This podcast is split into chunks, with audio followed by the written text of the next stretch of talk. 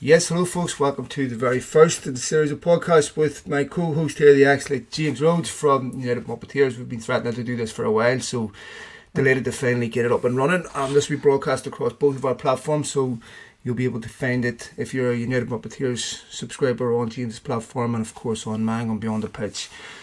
We'll see how it goes later. We still haven't decided on a name yet. Um, Beauty and a Beast. What about that? No? I don't know about that. ah! uh, I don't know. Um, uh, escape convicts. Um, I don't know. We'll come up with something appropriate. Um, lots of things to talk about. Of course, we appreciate you supporting this fan show. Appreciate all the kind messages we received yesterday, and um, hopefully, this is something worthwhile. So, first of many, and like I said, this will also be broadcast on our YouTube platform. So, James, how's things, mate? Real good, real good. And you, all things considered? Yeah, you regretting this? No, no, no, no. It'll be fun. It'll be fun. It'll be uh, cathartic right now too. You know.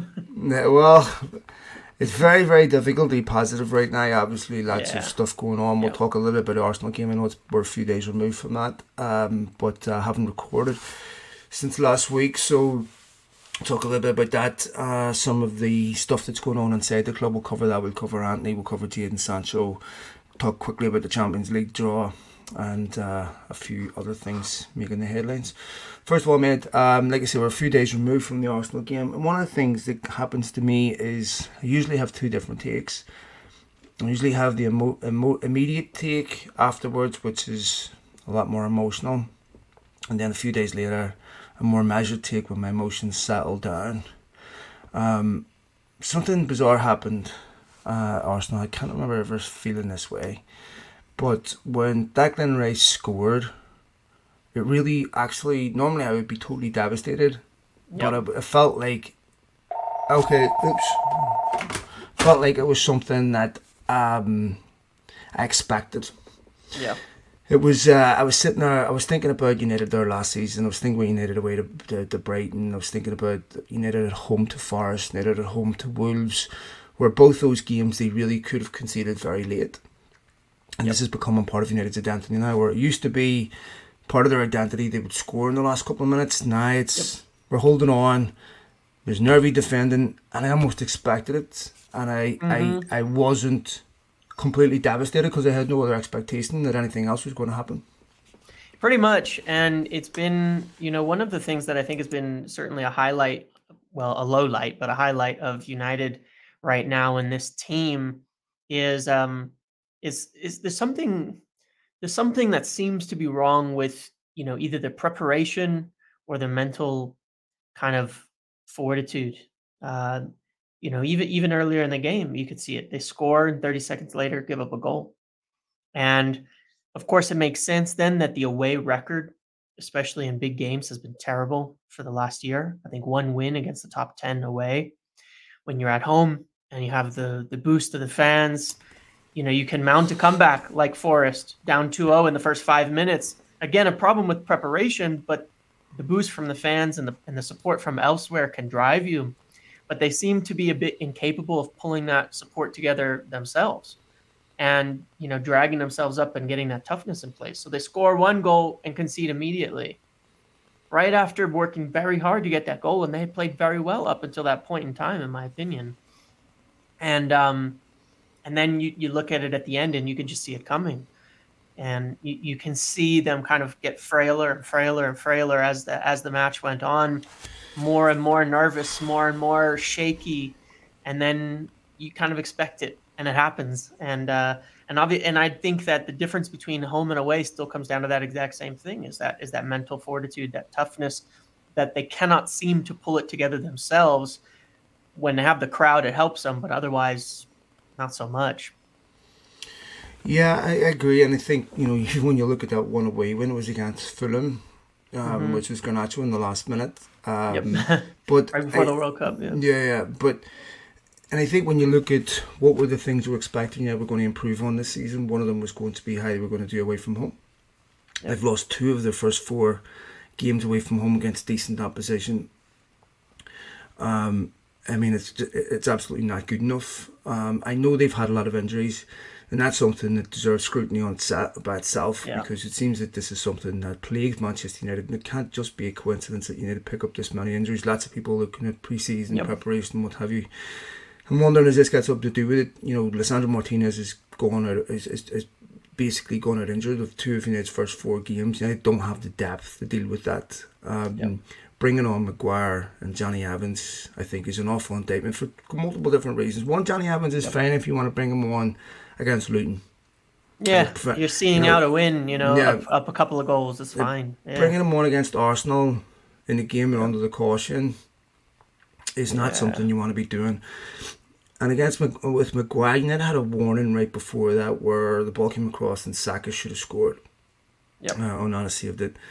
Maguire's ball watching, balls in behind his shoulder, and didn't take the chance. Even in the corner, United had had a warning about not marking Yep. the back post. And Arsenal were clearly targeting that. And Yep. again, when you- look at United on set pieces, they're the, they've got the worst record for set pieces in the Premier League. That's not an accident. This Yep. is something that predates Ten Hag.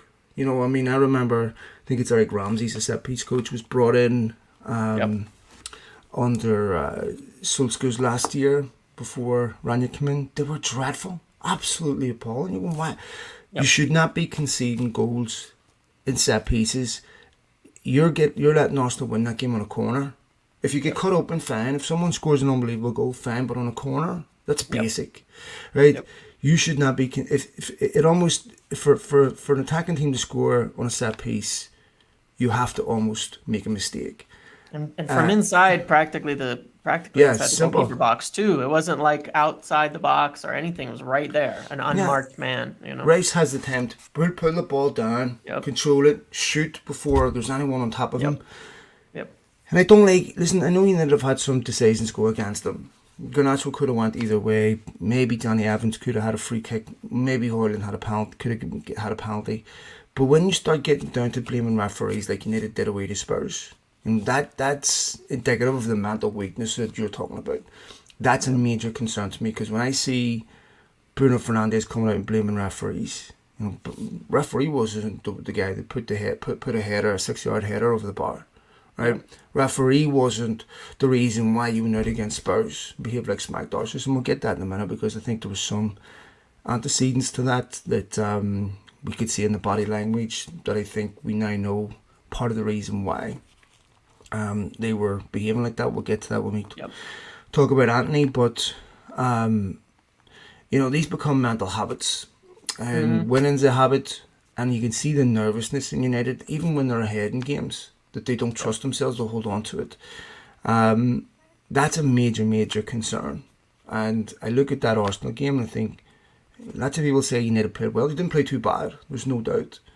But are we really at the point where we're talking about, you know, uh, uh, uh, you know, unlucky losers? You know, the the uh, valiant losers. You know, where we did okay, we lost, but we're okay with that. I mean, City City went to Arsenal last season and tore them apart. You know, Yep. and to me, there's other reasons beyond the playing squad that United are in this mess that we can get to. Um, but when my feelings settled down, I actually felt worse two days later than what I felt immediately after the game because I reflected on it and I thought, yeah, but ultimately United have lost that game 3 1. And Yeah. even in that uh, Gabby Jesus goal, the ball drops and Marcus Rashford the whole the, the, puts in what is really quite appalling half-hearted tackle, and Yeah. Arsenal break and score, and you're going there's something really really wrong with this team, and if you remove the belief that a team can be successful, you are in serious trouble. Yep. And I think when you look at the, I, I said this against Spurs, and to me it was obvious, James, that there was a serious issue with the, the body language of players. Now, if you look at before that game, Alejandro Garnacho's brother put out a tweet saying something along the lines of, "If you knew what I knew, why players start, you'd understand a lot more." Yep. Sancho was dropped for the Spurs game for showing up late to training. Yep. Now, I have it on good authority that he was being topped up for the last couple of weeks before that window, for the end of that window by Chelsea.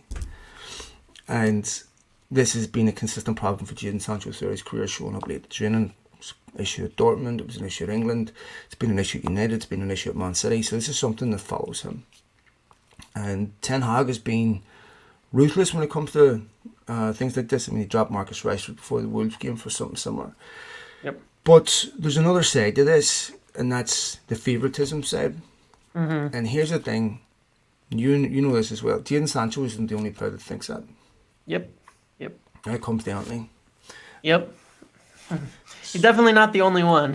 He's not the only one who thinks that. It's not the only one who has this kind of issue. And it's a challenge because you have, you know, you have the issue of, of lateness and discipline. You also have the issue of, and this is just just to present a little bit of of both sides of it, because one of the things that separates, I think, good managers, smart managers, good tactical managers from great managers is not necessarily tactics. It's not necessarily their training habits. It's managing egos, and this is true in every sport. Uh, Phil Jackson for the Chicago Bulls, entire, you know, he had his his thing he came up with the triangle, this whole like tactic, this whole strategy for basketball that was uh, unique at the time, but actually it's pretty basic. It's a pretty basic thing. Um, the biggest thing he did was manage egos with Michael Jordan, Scottie Pippen, these players, and uh, and had some of the most success he'd ever had, you know, that anyone has ever had in coaching. And one of the one of the players he had on that team, Steve Kerr, has done the same thing with the Golden State Warriors for the last ten years too. And um, and one of the things you see happen in in sports is uh, is great managers have a way of dealing with with players too beyond the tactics. You know, Pep Guardiola has um I mean, you know, that you can have what you have about City and how they run things, and we'll talk about you know the club itself at the basis of all of this. But a lot of managers they have to learn how to how to manage the differences between these players. Because at the end of the day, you've got players between the age of 18 and 35 years old that are millionaires, and they've been millionaires since they were practically kids, and they've never lived the type of life that anyone else has lived, and they're going to be very very different, you know. And and I, it's funny because I saw a lot of comments about how if it was under Sir Alex, you know, he'd be gone, but I actually don't think that's true. Uh, Paul Scholes talked about last year with the issue with Ronaldo how he refused to play a game against Arsenal. Uh, under Sir Alex, he was only 25 years old at the time. Um, he refused to play a game uh, against Arsenal because he wasn't selected for the prior game against Liverpool. He was only 25. I mean, he'd already been, you know, he was successful by then, of course. He was a great player by 25. But he had 12 more years at United after that. 12 more years in his career. Well, Paul Scholes did the same after that. Yeah, Paul, Paul yeah. Scholes refused to play in a reserve game Yeah. because he wasn't. Exactly. Now, look, th- these types of things happen all the time, right? And the difference is there wasn't social media. Yep. So it wasn't, you know, you were able to keep it quiet. You didn't have leaks. You didn't have players that had easy access to broadcast this stuff. But it got leaked within certain circles. Every single thing that's happening at United now has happened before. I mean, you can guarantee there's been maybe 10 players in the Premier League that are dropped every week for not Yep. doing well in training. Right, that, that, that is not new to Jadon Sancho, not unique to Jadon Sancho. What is unique, of course, is when Ten Hag finally digs him out. Yeah. Because you could have done a million other things and and and and not done that and not put the focus on him. So he clearly did that for a reason. He knew exactly what Yep. he was doing. And look, uh, you know, you, there's been things that have gone on and said football clubs far far worse. Um, I think there's some different um, mechanisms, though, some different uh, characteristics to what happened before. Where if you go to other clubs where these types of things happen, um, there's a very, very clear disciplinary structure. And every once in a while, you'll get a player that the discipline doesn't apply to, but they are exceptional players. Like Cantona was, you know, you, you, you know, Cantona was immune to a lot of the disciplinary measures that were being applied to other United players, but everyone accepted that he was a different case because he was exceptional and delivered on the pitch. What you can't have is players immune to disciplinary measures that don't do it on the pitch because then there's Yep. no justification for that type um, of indifference. And at a club like United, where there isn't a very clear definition of success, and what I mean by that is think about a thought experiment for a second. If you're Richard Arnold, you've got envelope A and envelope B. You can walk into the Glazers at the end of the season and say, envelope A, we won the treble, but we broke even. Or envelope B, we finished in the top four, we made a hundred million. Which one would you pick? Yeah, they're going to pick B every time. Of course. Right. Yeah. So, so the Glazers' definition of success has nothing to do with sport. If you can manage to be successful by, by making profit, great. But the first priority of Richard Arnold or anybody that works for them is profit. Right. Yep. That's how they define success. Manchester City have a whole different, you know, the whole different focus. They're playing a whole different game. Their definition of success is sport and success.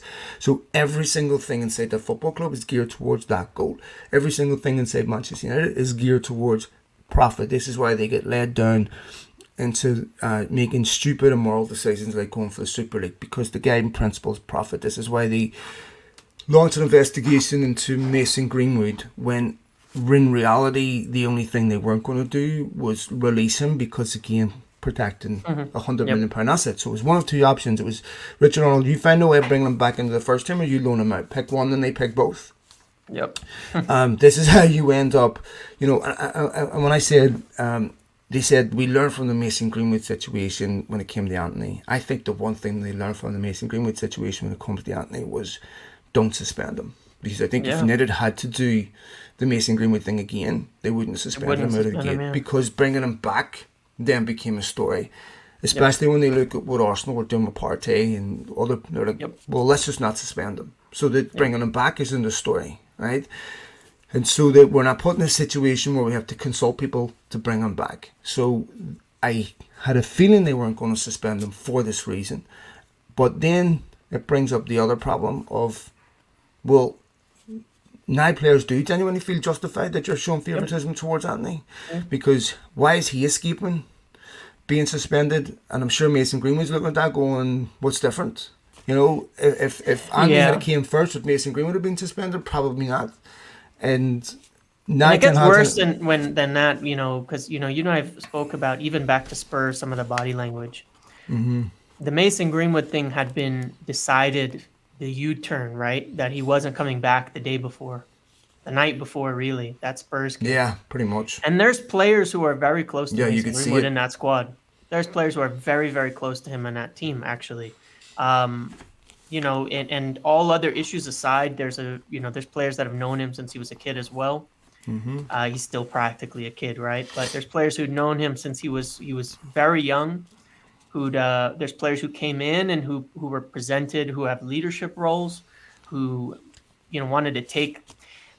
There's a brotherhood, same as you'll get in of any course. industry in any of business course. that is there, and and and they will feel it when they feel like one of their own is under attack for one reason or another, or when they feel like, you know, okay, the club isn't was gonna was telling us one thing, and then they decided not to protect him, right or wrong on the decision, right? Sure. That those feelings come into play for these players, and they they know him. They know him. A lot of them know him for a long time. A lot of them, you know, still know him and still had a lot of contact over the last some months, and uh, it's you know it's it, it presented itself there and it was even potentially a factor and so what you're saying there's is true because you know even the players will think of it there are other players who, who feel that way and it is hard to separate it out from eh, you know this is where it comes into this whole point to you talking about about this a standard way of dealing with things. You know in in the US sports what do they do? 9 times out of 10 the standard way is we just leave it to the authorities. And the clubs and the teams themselves they don't do anything. They don't involve themselves in it right? They simply leave it apart and say we're going to let this be in the hands of the authorities and it, so it's independently investigated. They're going to play while it's happening. If they're charged and they're going to trial, we'll make a decision. And they do that so that one, they're protected from why is Richard Arnold now being the judge? Either mm-hmm. way, whatever 100%. decision he makes, Richard Richard Arnold is not a judge. You know, he's not a jury. He's not an investigator. He's not a you know, this is not his expertise, and it shouldn't be. Um, and so, what is he really judging is most often it's the financial outcomes, right? Not really the actual actions. Of course. It's the financial actions. And so, you're going to get a lot of problems within the team. because of things like this. And I'm not saying that they're going to say, "Hey, we want Antony suspended," because I'm sure that he's got many friends in that locker room too. But they are going to be wondering. There are going to be people more wondering why is this being treated differently, you know, from from mm-hmm. from a certain perspective, and and it it causes problems, and it's you know a, a lack of any sort of standard you know policy uh, in in the club a lack of standard human resources that any business would have which is to say for two reasons. If someone in a business is getting accused of something you have the business that has policies to protect themselves and you have the business that has policies to protect their employees and you have the business that has policies to make sure they find out the truth of it too and take the right actions. And they have none of that it's just whatever they think or decide or come up with. And and and that is going to cause problems in every single camp with the fans with sponsors with staff and with the players themselves. And and uh, and it certainly doesn't help with this you know with with everything going on and and the favoritism types of claims and things like that too. Look you had bruno um liking the the pie video about yep. Mendy. yep you have Bruno Fernandes liking the picture on Instagram of Mason Greenwood with his um, when they had the baby. Yep. And back with his partner. So I'm not implying that um, I'm not saying claiming that Bruno Fernandes doesn't feel um, upset at what Mason Greenwood did or, or, or, or is lending him support, but I think um, you can make some logical inferences from you mm-hmm. know certain players supported him, and I think um, the fact that again United have no guiding principles that compromise potential profits is is the problem here because they're always led by what's financially expedient. But there's a human aspect to this too. And when the Glazers always acted in their own best interests at the no matter what that costs other people, you're going to have complete disharmony because their interests don't always yep. align with the staff at the football club, with um, the administrative staff, with other people. I mean, you can bet your life there's people in United that feel very strongly about players that commit these types of things that shouldn't be there because they've experienced it themselves. Yep.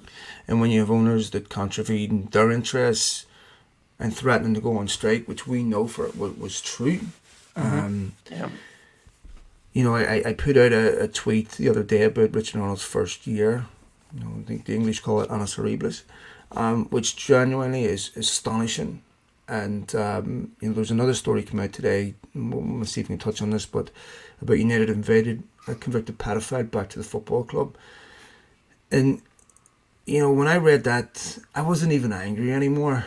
I had um, gone beyond anger to um, genuine, serious concern about yeah. the football club. Like, you know, someone has to care here. This this is beyond ridiculous. This is absolutely unacceptable. And I really pitied United rather than you know anger because at some point this is yeah. an this is this is commensurate with my expectation of these people. This is what you should expect.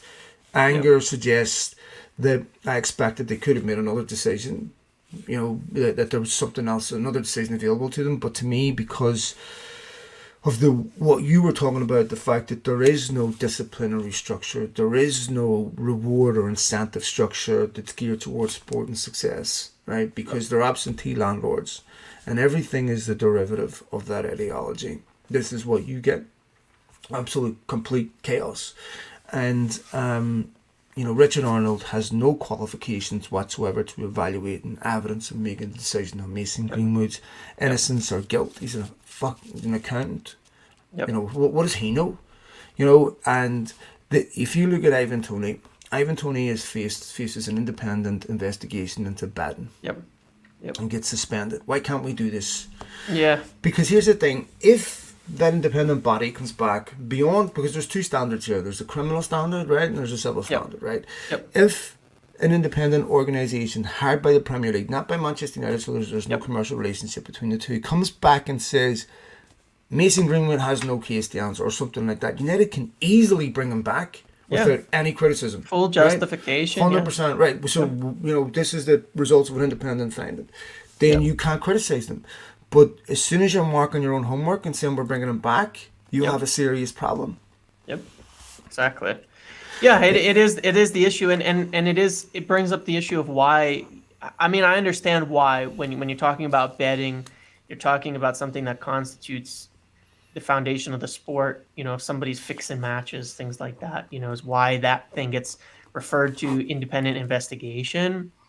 But at the same time, you're you're talking about a Premier League, and, and it's, it's not just United; it's the league itself. When when we talk about everything, that has pretty much profitability as its only guiding principle too. Yeah, no, That's I know. That's kind of underneath it. You know, there's so many things that they should have independently regulated. When we talk about ownership, when we talk about all of it, why are they allowing the Glazers to use the club like they do? I completely Why agree. aren't there standards in there from the Premier League itself?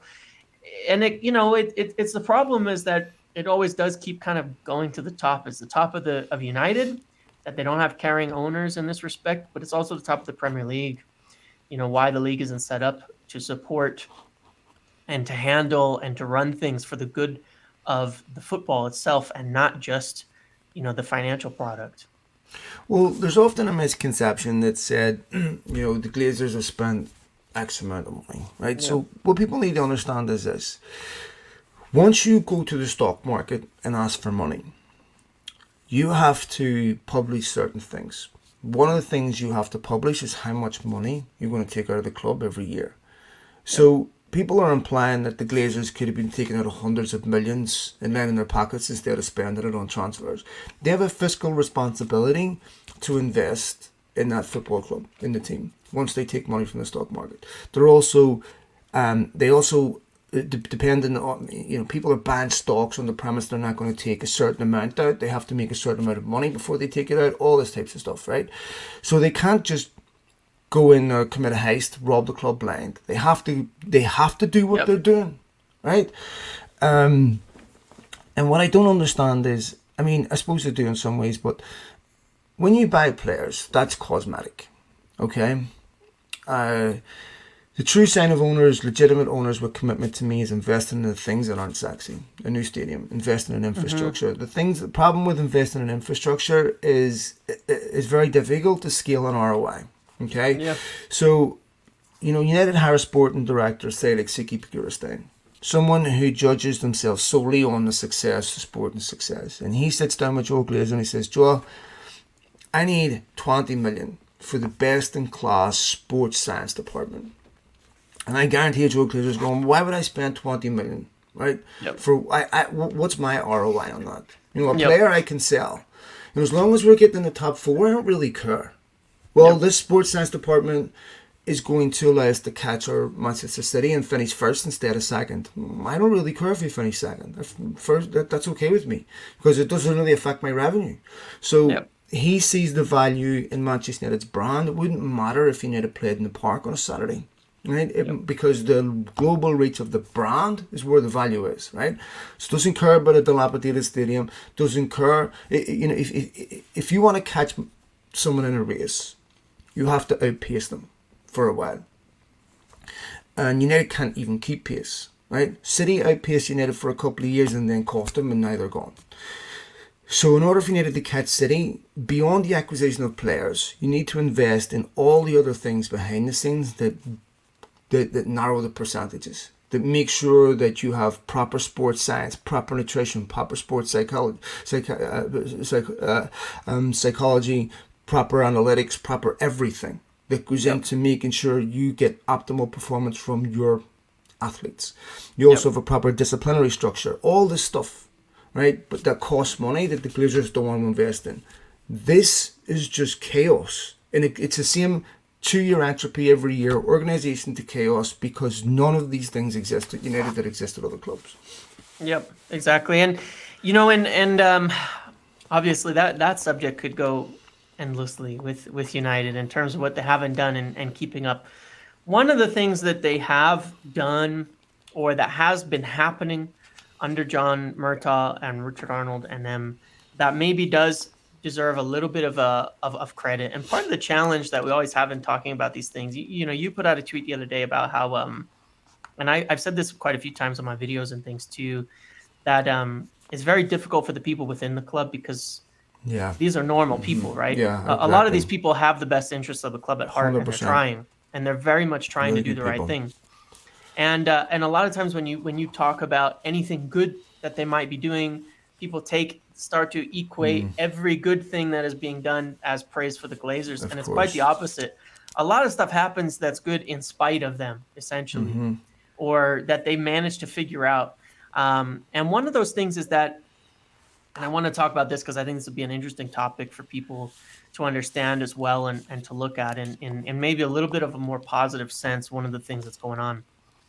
Um, uh, last year or a bit earlier, you know, they they worked on bringing in and enhancing the uh, the data science and analytics department because it was essentially eva- evaluated that United weren't just behind; they were practically non-existent Mhm. Yes. in terms of data and analytics. And this is something Jose Mourinho said years and years ago. And he's not even particularly a modern coach in a lot of ways when it comes to analytics. Um, that United were miles and miles behind on so many things, and they hired a very a very good hire in a, in Dominic Jordan, who's a very highly rated individual to kind of rebuild that analytics and, and data science, and that has to do with um, performance and all of that, and it also has to do with scouting players, signings, things like that. One of the problems that ties into everything we've seen, of course, is that the majority of the signings that have happened under Ten Hag, especially in the first season, almost exclusively, were his players, right? Players that he he targeted and he looked at. And so we brought in Lisandro Martinez because he played for him. We brought in Tyrell Malacia because he watched him in the in the Dutch league. We brought in Antony on a lot of money because Eric Ten Hag liked him. Uh, goes to Weghorst. It goes to unfortunately issues with people like Arnautovic, where they had to do a U-turn after he vouched for him because of you know racial issues. This is something you and I talked about and brought up, and even gave direct feedback on the club too when when that signing was being considered, and they had to kind of change course on that. And and then this this year, obviously, you know, um, Sofyan Amrabat is somebody that Eric Ten Hag knows. yeah, from me too. Um, yeah, and and uh, and, and um, you know, uh, Mason Mount. Tentatively, that one I give a. I would take. I wouldn't put quite on Eric Ten Hag's plate. He definitely. well, you he know, certainly proves liked him when he played against when he played against Yeah. them with Vitesse. Um, Yeah. when he played, But he has been in the eyes He tried to sign him. United, but too. Yes, Yeah. same same with as well. But yes, Yes. Yep. And the only player, the only player this summer that you would say has been almost exclusively identified, followed, and watched by the club is Rasmus Højlund that they signed this year. Has no connection to Eric Ten Hag. Um, is a different type of player. Obviously, the manager has a say. They're going to approve everything. They absolutely should have a say. They're a big part of this, you know, council or whatever you want to call it in terms of any structure. They have a say, and um, it's going to be a big test of this new structure, these analysts, this department, to see how these players that they start to identify do. Because we're not going to be just signing Eric Ten Hag names for the next years. And um, and I think we've almost even reached the end of that. Uh, Rasmus Højlund being the first one to really get a, a test of. But I think that's part of alloying some of the, the critiquing because one could criticize, and myself included, on Antony on some of the signings, on some of the things that have occurred, except it shouldn't really be his job in the first place. You know, Eric Ten Hag to identify and and and be the person deciding everything on transfers. That's you know, no club runs that way. No successful club runs that way either. I agree, hundred percent. Here, here's here's some of my. Uh, I, I mean, you have to say for the most part, it's been successful. Yeah. But here's here's where it gets a little bit dicey for me. So Ten Hag's coming in and saying, "I want the young, I want all these players," right? And you're reacting to that and trying to get them who you want. The problem is, they might be well known to United on the pitch, but how well are they known off the pitch? Right. And how much time have you had to really look into their background and evaluate them as human beings and say, is this someone that, what risks are we taking here? Because that matters, right? Yep. And, you know, Ten Hag has got quite a questionable record. He backed um, Overmars Yeah. at Ajax. Um, no question, Arnautovic was, you know, someone that he went after. He was certainly someone that endorsed Mason Greenwood. Um, and I think the Antony situation uh, is something that will affect him because yeah. that is 100% down to Ten Hag. Even if Antony didn't have this thing going off the pitch, for me, one thing, I, I think Ten Hag's done an exceptional job, but one thing that kind of irked me a bit is when you're complaining about your team not scoring goals, and one of the reasons is your £85 million winger isn't it's with one like, goal well, since maybe, his first three games. yeah, maybe you should have shouldn't have bought him, Eric. Maybe you should have went yeah. after a central striker because yeah. it was blatantly obvious to me. United could have got away with not having Antony last season, but if yeah. they had a central striker, would you know, that, that would have made a much bigger difference on that team. Um, and and I, I, I think that um, that is one mistake that I feel, you know, he deserves criticism on. And you know, Antony in that, and even beyond what we've said, this this goes now to other players that are looking at this going, you know, how come this guy never gets dropped? You know, how come this guy? You know, and, and even you can even see you even saw it last season when he was getting brought off in games. You know, his pissed off attitude. You know, yeah. like wait a minute, you didn't do anything. And here's the thing, James, if he's guilty of what he's been accused of, people need to remember that the victim isn't the problem here. Antony was the one that let United down. A couple of months yeah. into a eighty-five million pound move as your new manager at a club where he's under pressure and you're battering women. I mean, why, why, why can't you behave? You have a sense of responsibility to the club, yeah. to yourself, to your family, to the fans, yeah. and you also knew at that point about Mason Greenwood, and you're out doing this, you know.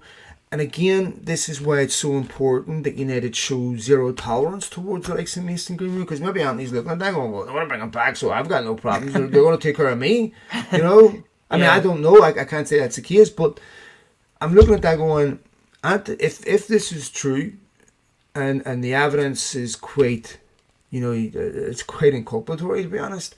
Um, remember what happened here. Antony let United down, but is there a question mark to answer about Ten Hag's ability to evaluate people? There is. I mean, there certainly is, and part of it is that is this point of, you know, again, there's, he's a football coach, and in, in some respects, I don't want to.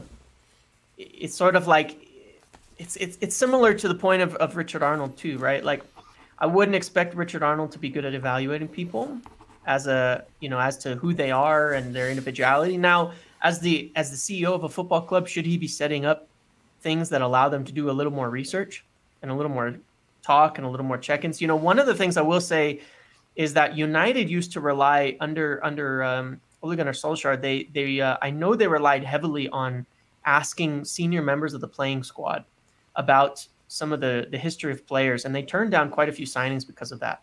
Um, and two of those players who were very heavily relied on were Nemanja Matic and, and Juan Mata, who knew a lot of people from over the years, were very well respected and viewed as two players with exceptional, you know, track records as human beings. And um, it's not a perfect system. Some things slip through the cracks. Uh, but, you know, there was a lot of people turned down there. And, and part of it is that any system where you have one person making all the calls, you're going to make mistakes. Any system that doesn't have a checks and balances, that doesn't have support, mm-hmm. you're going to make mistakes. Yeah, Ten Hag, Ten Hag clearly, clearly has a problem with, you know, either not caring about it because it's not his forte, or being inaccurate in his assessment of individuals. I mean, even the De Jong situation is not nearly as serious. He thought he would come that's why they spent so long on it. He thought he would join after conversations with him, and he wouldn't. He refused the whole summer. They thought he would join, and um, and so there is a, a I think there is, there are questions that have to be asked of the assessment of personalities, but it is why you need a support system. Um, I, I spent a good couple of months leading up to the window on on my videos and such talking about one thing that I that I say, which is you have to protect managers from themselves it's something I think very strongly. You have to protect managers from themselves. Um, you have to. Be, they're going to make huge mistakes if you give them all the ability. You know, Jurgen Klopp had a, has had some success at Liverpool, but funnily enough, since certain departures, they've gotten worse. He's struggled. because they've essentially turned over almost everything right back to him, making the final call on everything. There's there's stories from years back about how he wanted to sign a different player to Mohamed Salah, who you know, and, and things like that that didn't work out very well and was you know over overstated when you have Michael Edwards and people in charge who are very successful uh, at, at what they do in terms of running the football side. And and that's personality based that's football based but you have to protect managers from themselves because they, they just they can't be everything. I, I, think that those days of football sure. are gone. I completely agree with that. I think one thing that i might slightly disagree on is that i think richard arnold should be in a position to be able yep. to evaluate people that's true if you that's if true. you are yeah a CEO of a company, you have to be able to read people. Yeah. You have to be able to make good decisions on the people that you're hiring. You don't but let me ask be, you one question on yeah. that. Should he ever talk to the football players themselves in terms of evaluating? Like, should he be in that? He should hire mm. people to do it, but should he ever be involved in evaluating footballers themselves as well, the CEO? I look at his contemporaries. With Florentino Perez, yes. I sure. I sure. think that I get what you're saying. Um, I think there's an you could still mount an argument for both, right? Yeah, um, mm-hmm. and it, you do have to trust the decision of, of decision making of your football team, but if, of your and what I mean, I mean you know murder structure. You know, yeah, but here, yeah. but here's the thing: there's two aspects to this, yep. and this has to be considered when you're a club that says United. You have to evaluate players on and off the pitch. So your football department comes to you with the list of players saying, we like this guy, we like this guy, we like this guy. Okay, then what we're going to do on the other side is we're going to employ high-end people that are able to, maybe, I don't know if they're behavioural scientists, whatever, they could look at a human being and say, you know, you, you can't predict human behaviour, it's impossible, I get that, but you can look at certain things and say, okay, this guy has a track record of this, this guy's a track yep. record, you know, we've seen some this, because things like physical abuse or sexual assault don't usually show up at 21, 22. Right, yeah. these are usually problems that predate that. They're, they're usually yeah. not a one-off, but, but I mean, usually when players get, when human beings get to this point, there's loads of signs that this is, you know, that this has been an issue. I mean, Mason Greenwood. If you look at Mason Greenwood's behaviour prior to what happened, there was lots the, the mm-hmm. warning signs were blinking red for a long, long time about this kid. Mm-hmm. Rafa Marcin, it's not unusual for kids to behave badly. That happens. Yep. But to me, I think you have to be really, you have to be conscious of what you're doing when it comes to sending certain players. You can't be sitting taking in the knee and going the same work one out of it. Even the most basic. Yeah, yeah that was most, so easy to check yeah, on. I mean, it was like. like but yeah. that, that's what I'm saying. Like, I mean, I'm not asking much. Like I saw an article the other day saying that um, Manchester United have finally accepted that um, you know players should be given merit-based contracts and not massive contracts, and that they're going to stop doing it. What? I mean, this is. The, I don't care how. I, I, I don't care what what what position you occupy in life. This was blatantly obvious a decade ago. I mean, they yeah. ignored all this advice from football. Don't do this. Don't do this. Don't do this. Don't do this. Don't do. And they did it. Yeah. And now, ten years later, when you're broke, you finally come to the realization that maybe you shouldn't be rewarding players with, with wages that aren't commensurate with their with their market value. Yep. I mean, who yep. decided to give David De Gea three hundred and seventy five grand a week, and based on what logic? Who else was giving it to him? Yeah. I mean, I can understand if there's someone else in the background wanting to take your keeper offer and that, and you say, okay, we'll pay that to keep you. No one else is going to do that. Yep. Who else was giving Maguire a six year contract for what? Yeah. Right? All this stuff that is a major impediment uh, to United's convalescence, right? Yep. So because now they can't, they, they, they this is a, an impediment for Ten Hag. I mean, this summer we talk about you know a, a, a dressing room room. He has now been told here's Maguire and here's McTominay, two players we wanted to sell, two players yep. that the club have defined as not good enough. Yep. That I've now been told, listen, Scott, listen, Harry, we can't afford your replacement. And, and bear in mind, they considered doing this with De Gea. Um, so go back in that first team and give us a hundred percent. I know the manager doesn't like you, but go out on that field and yeah. give us a hundred. I mean, what?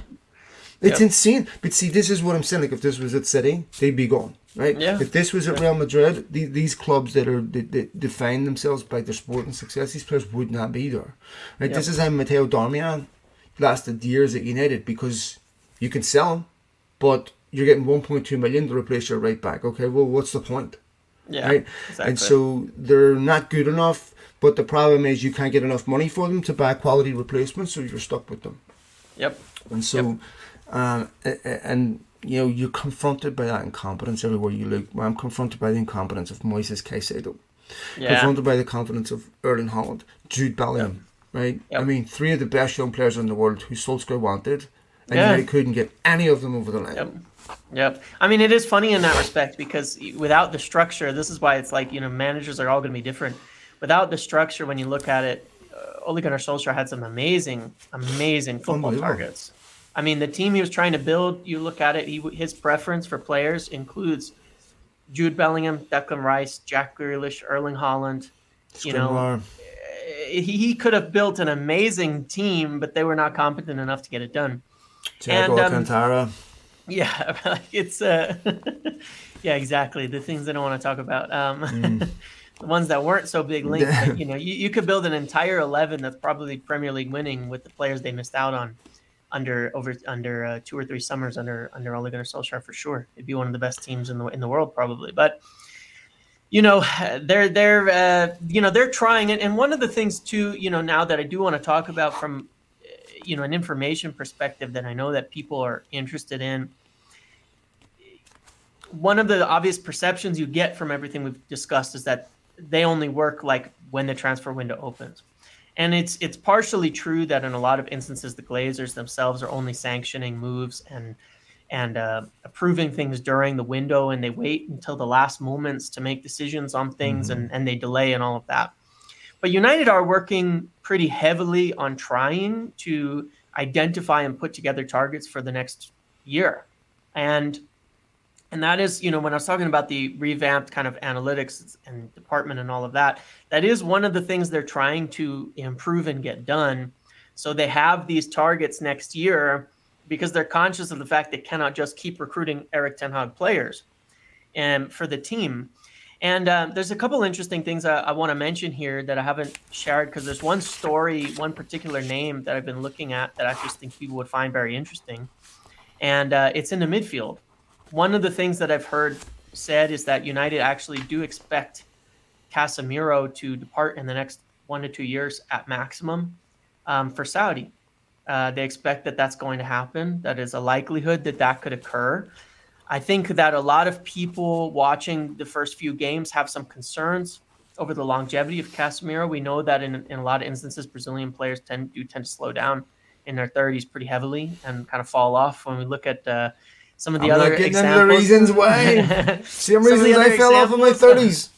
but uh, but you know Fabinho fell off from probably one of the best midfielders in the world uh, to being out essentially from Liverpool pretty quickly, and Casemiro slowing down. Let's put it that way. But either way, they do need to look at a long-term replacement, and um, I know that obviously they're already scouting at center back pretty heavily. We saw a lot of the names listed when they were looking at replacing Maguire in uh, in Todibo uh, and some of these other names. They've got they've got a bunch of names in Portugal like Antonio Silva. They have Inacio. These there's a lot of people they're looking at there. But in the midfield, what's real interesting, and this just gives you a bit of the idea as well of the challenges that the football department are running into. Um, one of the things that I know for sure that they did this summer, prior to signing uh, Sofyan Amrabat on loan, and there was a lot of stories about them actually contacting a lot more midfielders, right? Um, Taram and, and Mhm. others. Uh, a name that was not mentioned is uh, Exequiel Palacios from. Um, he plays in Germany right now. He's a, he's a 24 year old. Uh, yeah, Leverkusen. Yeah, he's an Argentine and um, very good player, very very highly rated player right now, kind of up and coming.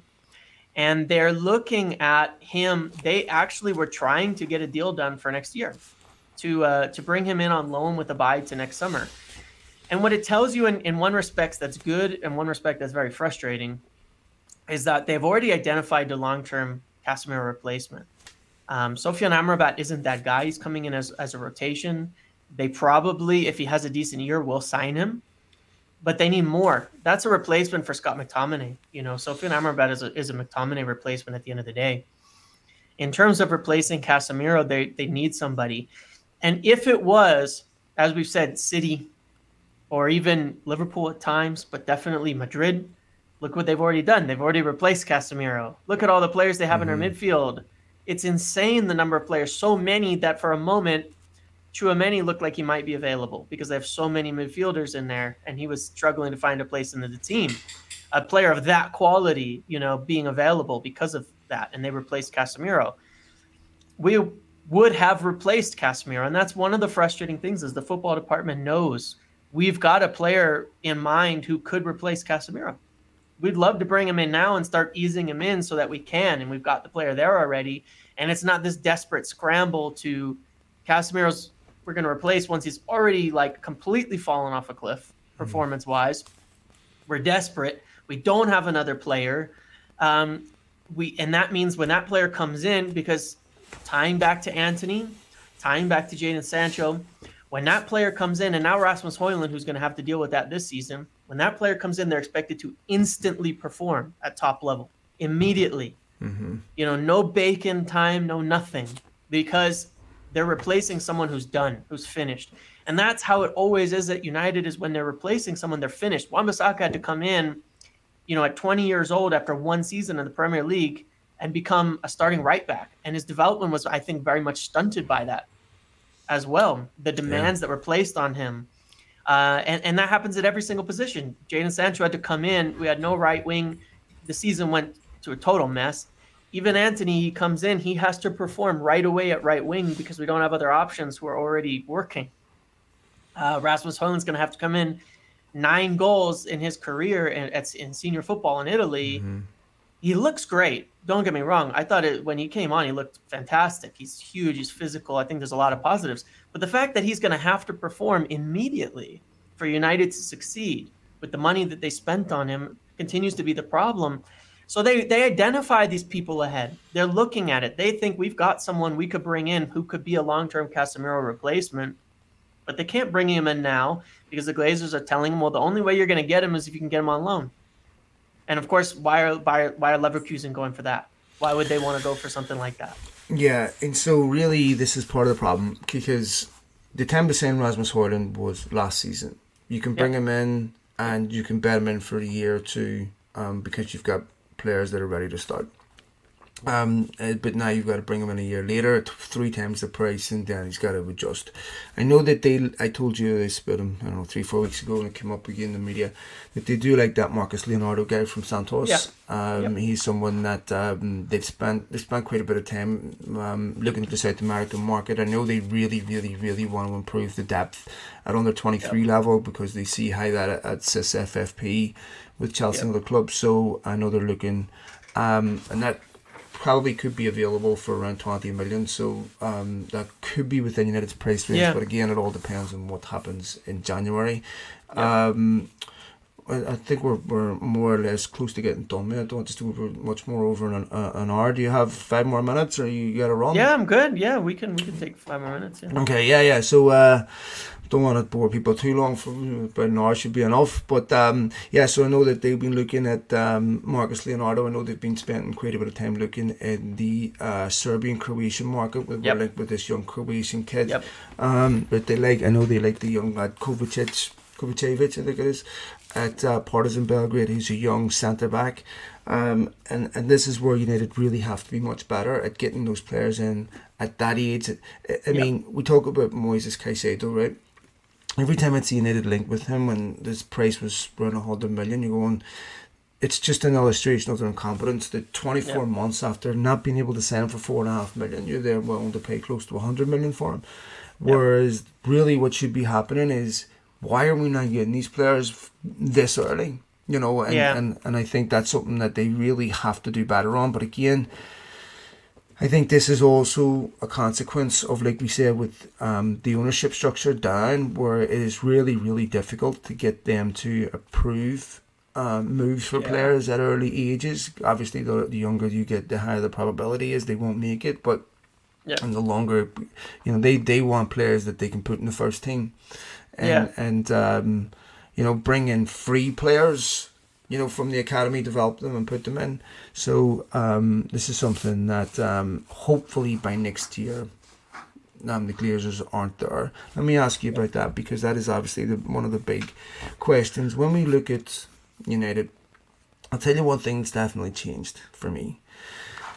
You know, we talk to people inside the club. Been talking to people inside United for close to a decade, and you know, there's whilst there's always been an acknowledgement that you know the fans have some really good points about the Glazers. There's always been, you know, they've always well they're good people. You know, actually they they they do care. Blah blah blah. All this. Um, this is the first time that I've sensed that that is starting to change, where there's a frustration with the owners that goes right to the very top.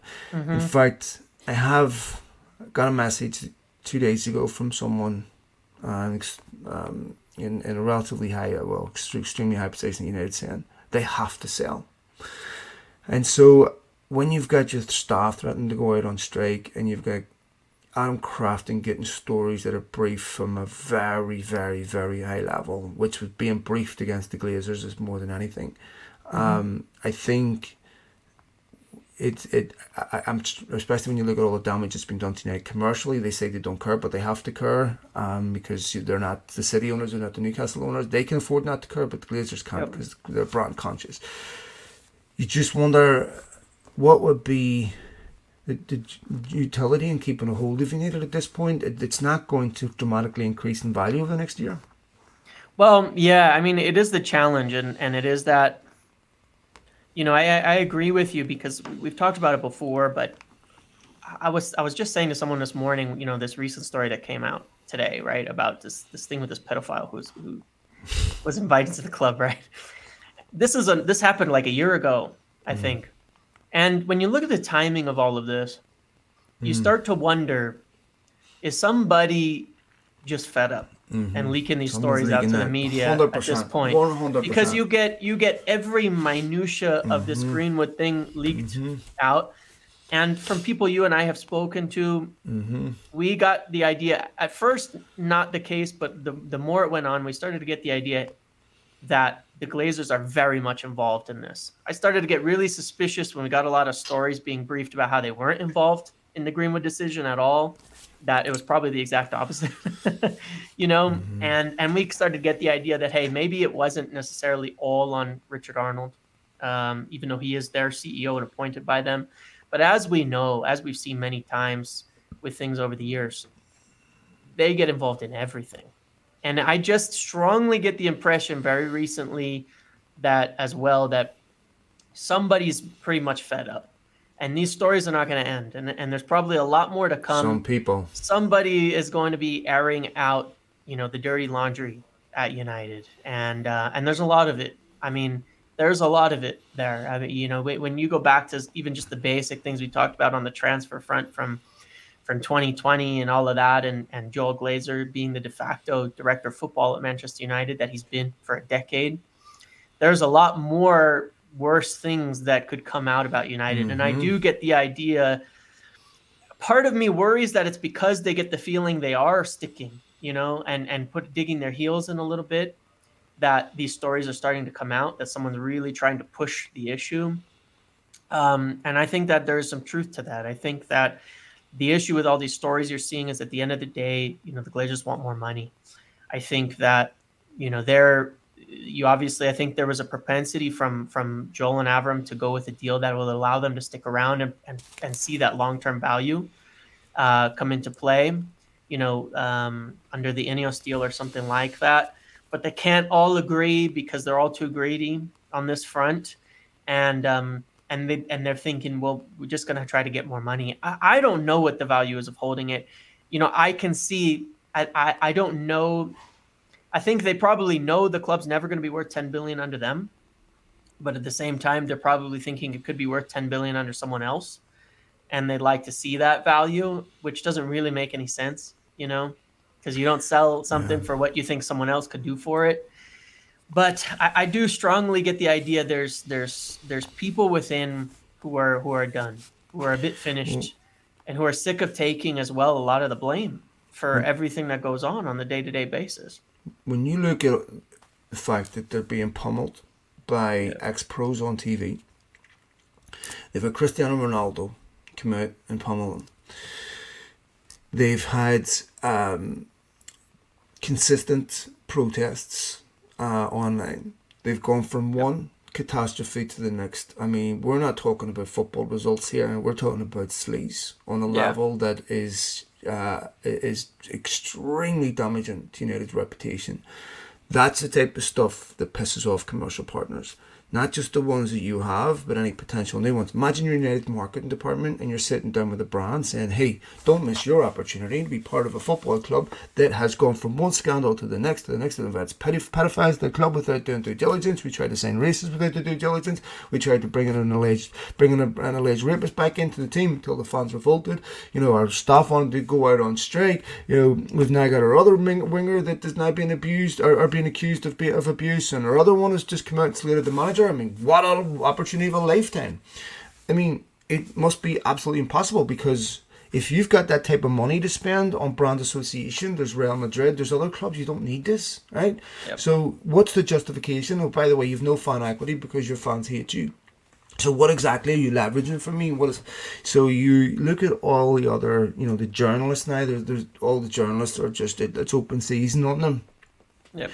You have personalities that are coming out and criticizing the Glazers that aren't even, you know, uh, that, that are celebrities and stuff. You're going, Yep. I, I know that they're relatively immune to a lot of this, but there's always a threshold. There's always a point where, and I believe once commercial partners starts putting the squeeze, I mean, United, you know, you- being Manchester United shirt sponsor used to be one of the most prized opportunities for sports marketing in in, in, the whole, in, in any sport. And now United can't replace their shirt sponsor. I mean, they, they got they were put Yep. on notice nine months ago, ten months ago that they wanted to replace it. That should have been replaced in a month. Yep. There should have been a line at the door Yep. for people queuing up to give them a bit more money, but there isn't. And Yep. so when you start pissing off commercial partners like this, it gets very, very difficult. I also believe the Premier League have to be really concerned because a significant part of their branding is is, is the health of their top clubs. And when Yep. they're looking at their top clubs being constantly dragged through the mud, scandal after scandal after scandal, I think for them there has to be a major concern about how this is being run. And I just feel there's a tipping point for them where I don't they, they can't afford a Ten Hag failure. If this season falls apart, where's the money coming from for another manager and another rebuild and all that? It's not there anymore. I don't Yep. see what else they could do to mitigate that. I just I, I don't think I think this was what it was always designed for. I think the father bought it, said to them, Look, here's the plan. You use this football club to enrich yourself for as long as possible, and once it's leveraged to the hilt, you sell it Yep. right? And I think mm-hmm. we're at the point where there's nothing else they can do to Yeah. mitigate fan, you know, outrage and all that. And I, I just think that, that, especially when you look at what it would take for Team United to be successful again. I mean, it's not just investment in the stadium. There's there's so many things that would need to be done, Yep. and I just don't think they can do it. I honestly don't believe. They'll. I mean, I've said this before, but I, I- I just don't think they'll last at the end of the season. I don't think they can. But we shall see, my friend. Um, we'll be back again next week. Yeah. And, Absolutely. Uh, it's about time we put our marathon um, WhatsApp voice messages onto a Right. recording. yeah, exactly. And and now that we've kind of got through the foundation of all the all the shit going on, we can yeah. we can um, talk about uh, a little some more interesting things each and every week to to keep up and, and keep informed because there's there's always a lot more good and bad that's going on behind the scenes and, and happening at United and um, and uh, it'll be you know happy to, to get that out to, to everybody all the things we've been talking about Yes, we will keep doing these. So um, hopefully things get better as the season goes on. Hopefully you've enjoyed this podcast, folks. Um, like I said, this will be available on all uh, James's platforms and mine, and uh, we'll continue to do that for the foreseeable future. Um, eventually, I suppose we'll do these live and we'll open up comments and Yeah. stuff. We'll, we'll take questions um, once um, I get my makeup on. Um, then we'll do them live. At, uh, thank you for taking the time to do this, my friend. It, uh, it's Yeah, been a long course. time coming, so um, we look forward to talking to you next week, buddy. yeah you too it was All great right, thanks See you.